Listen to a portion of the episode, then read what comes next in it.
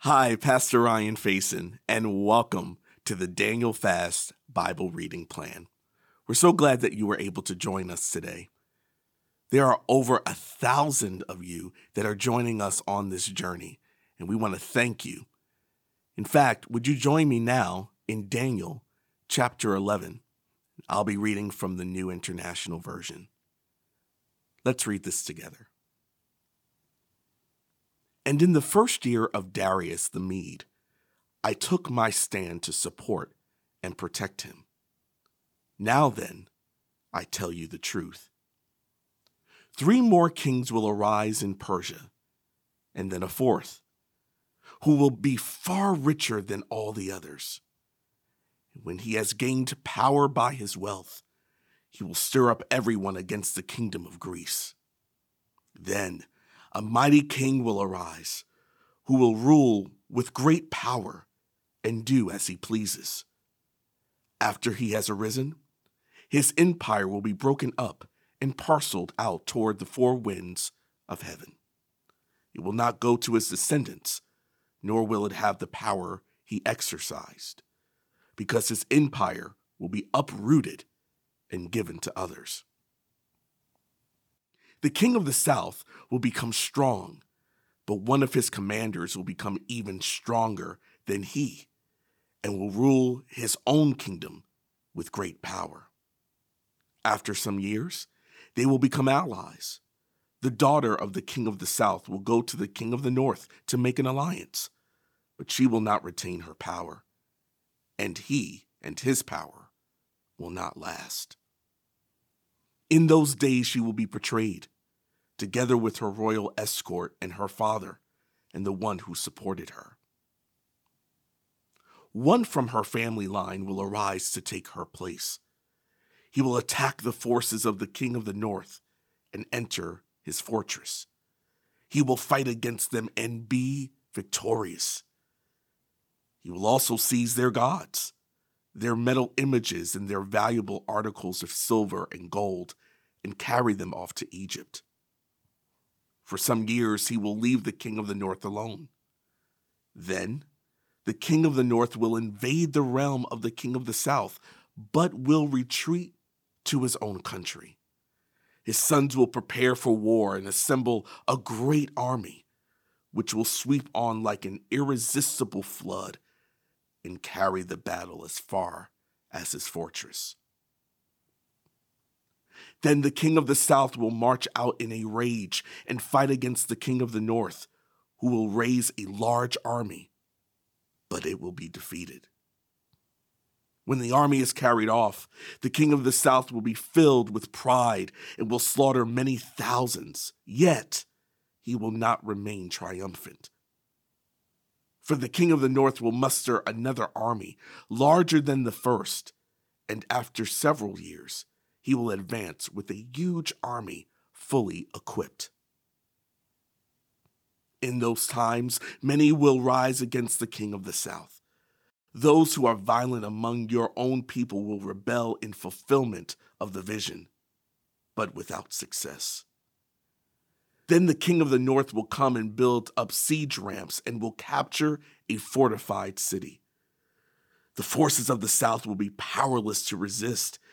Even their best troops will not have the strength to stand. The invader will do as he pleases.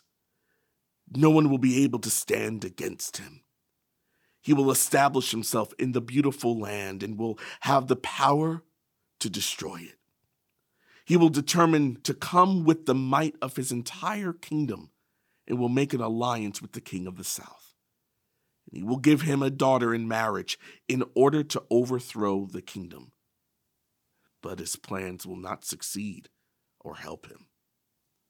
Then he will turn his attention to the coastlands and will take many of them.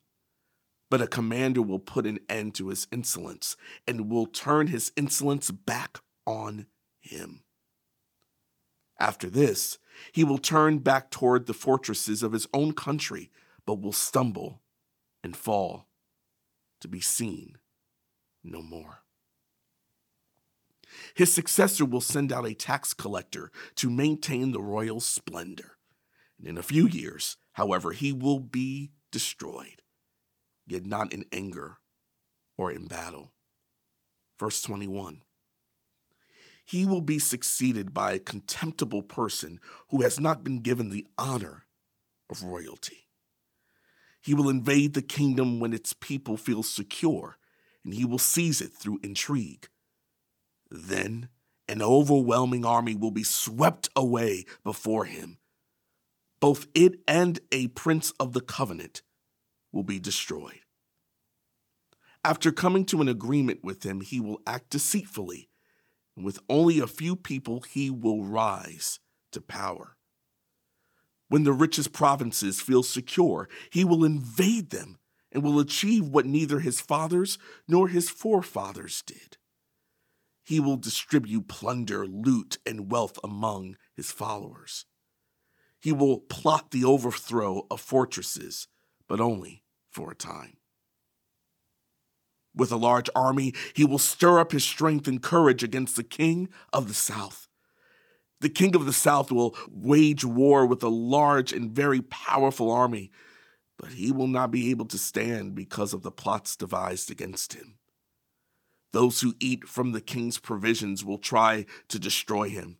His army will be swept away, and many will fall in battle. The two kings, with their hearts bent on evil, will sit at the same table and lie to each other, but to no avail, because an end will still come at the appointed time. The king of the north will return to his own country with great wealth, but his heart will be set against the holy covenant. He will take action against it and then return to his own country. At the appointed time, he will invade the south again. But this time, the outcome will be different from what it was before. Ships of the western coastlands will oppose him, and he will lose heart. Then he will turn back and vent his fury against the Holy Covenant. He will return and show favor to those who forsake the Holy Covenant. His armed forces will rise up to desecrate the temple fortress and will abolish the daily sacrifice. Then they will set up an abomination that causes desolation. With flattery, he will corrupt those who have violated the covenant, but the people who know their God will firmly resist him. Those who are wise will instruct many, though for a time they will fall by the sword or be burned or captured or plundered. When they fall, they will receive a little help, and many who are not sincere will join them. Some of the wise will stumble, so that they may be refined, purified, and made spotless until the time of the end, for it will still come at the appointed time. The king will do as he pleases. He will exalt and magnify himself above every god and will say unheard of things against the God of gods. He will be successful until the time of wrath is completed, for what has been determined must take place. He will show no regard for the gods of his ancestors or for the one desired by women, nor will he regard any god, but will exalt himself above them all. Instead of them, he will honor a god of fortresses, a god unknown to his ancestors. He will honor with gold and silver, with precious stones and costly gifts. He will attack the mightiest fortresses with the help of a foreign god and will greatly honor those who acknowledge him. He will make them rulers over many people and will distribute the land at a price. Verse forty. At the time of the end, the king of the south will engage him in battle, and the king of the north will storm out against him with chariots and cavalry and a great fleet of ships. He will invade many countries and sweep through them like a flood. He will also invade the beautiful land. Many countries will fall, but Edom, Moab, and the leaders of Ammon will be delivered from his hand. He will extend his power over many countries. Egypt will not escape. He will gain control of the treasures of gold and silver and all the riches of Egypt, with the Libyans and Cushites in submission. But reports from the east and the north will alarm him, and he will set out in a great rage to destroy and annihilate many. He will pitch his royal tents between the seas at the beautiful holy mountain. Yet he will come to his end, and no one will help him. As we read Daniel eleven, we see that the kingdoms of men will fall at the kingdom of God. We see the Persian kingdom being separated and being divided and kings falling, whether it be from the north or the south. But what we know is that the King of Kings and the Lord of Lords will always rule. You may be in a place right now where you're looking at the affairs of men. You're looking at the world around you and you're saying, does God have control? He has complete control. What's so fascinating about this scripture is that Daniel's prophetic word was so predictive, so accurate, that even scholars say that those that did not believe wondered, was this written after the time of the events? It was that accurate. That's how much God is in control. He not only knows what's going to happen, but he also wants to give us wisdom.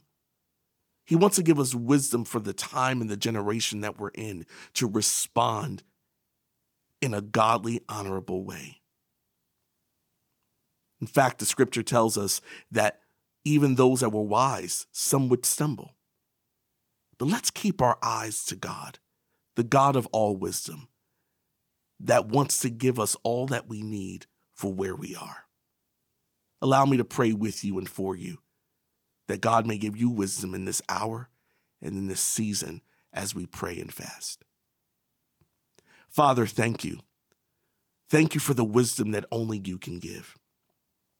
And as we live in a time of great challenge and great obstacles, I pray, Lord, that we would be a voice of reason and wisdom and insight and revelation. But that can only come when we seek you. So, Lord, forgive us for those times that we've been, quote unquote, too busy to seek you. Help us to do so with a fervency, with a passion to know your heart and to live out the way that you desire for us to live. Thank you for this time of prayer and fasting, and thank you for Daniel chapter eleven, your word that informs us, inspires us, and transforms us. We pray this in Jesus' name. Amen. We want to receive your prayer requests. So if you would, please visit our website at ChristChurchUSA.org forward slash prayer. There you can submit your prayers, and our team of intercessors are ready to pray for you and with you. Thank you in advance, because we're believing God for breakthrough and for his response to your prayers. Thank you for joining us for Daniel chapter eleven for the Daniel Fast Bible Reading Plan. God bless you.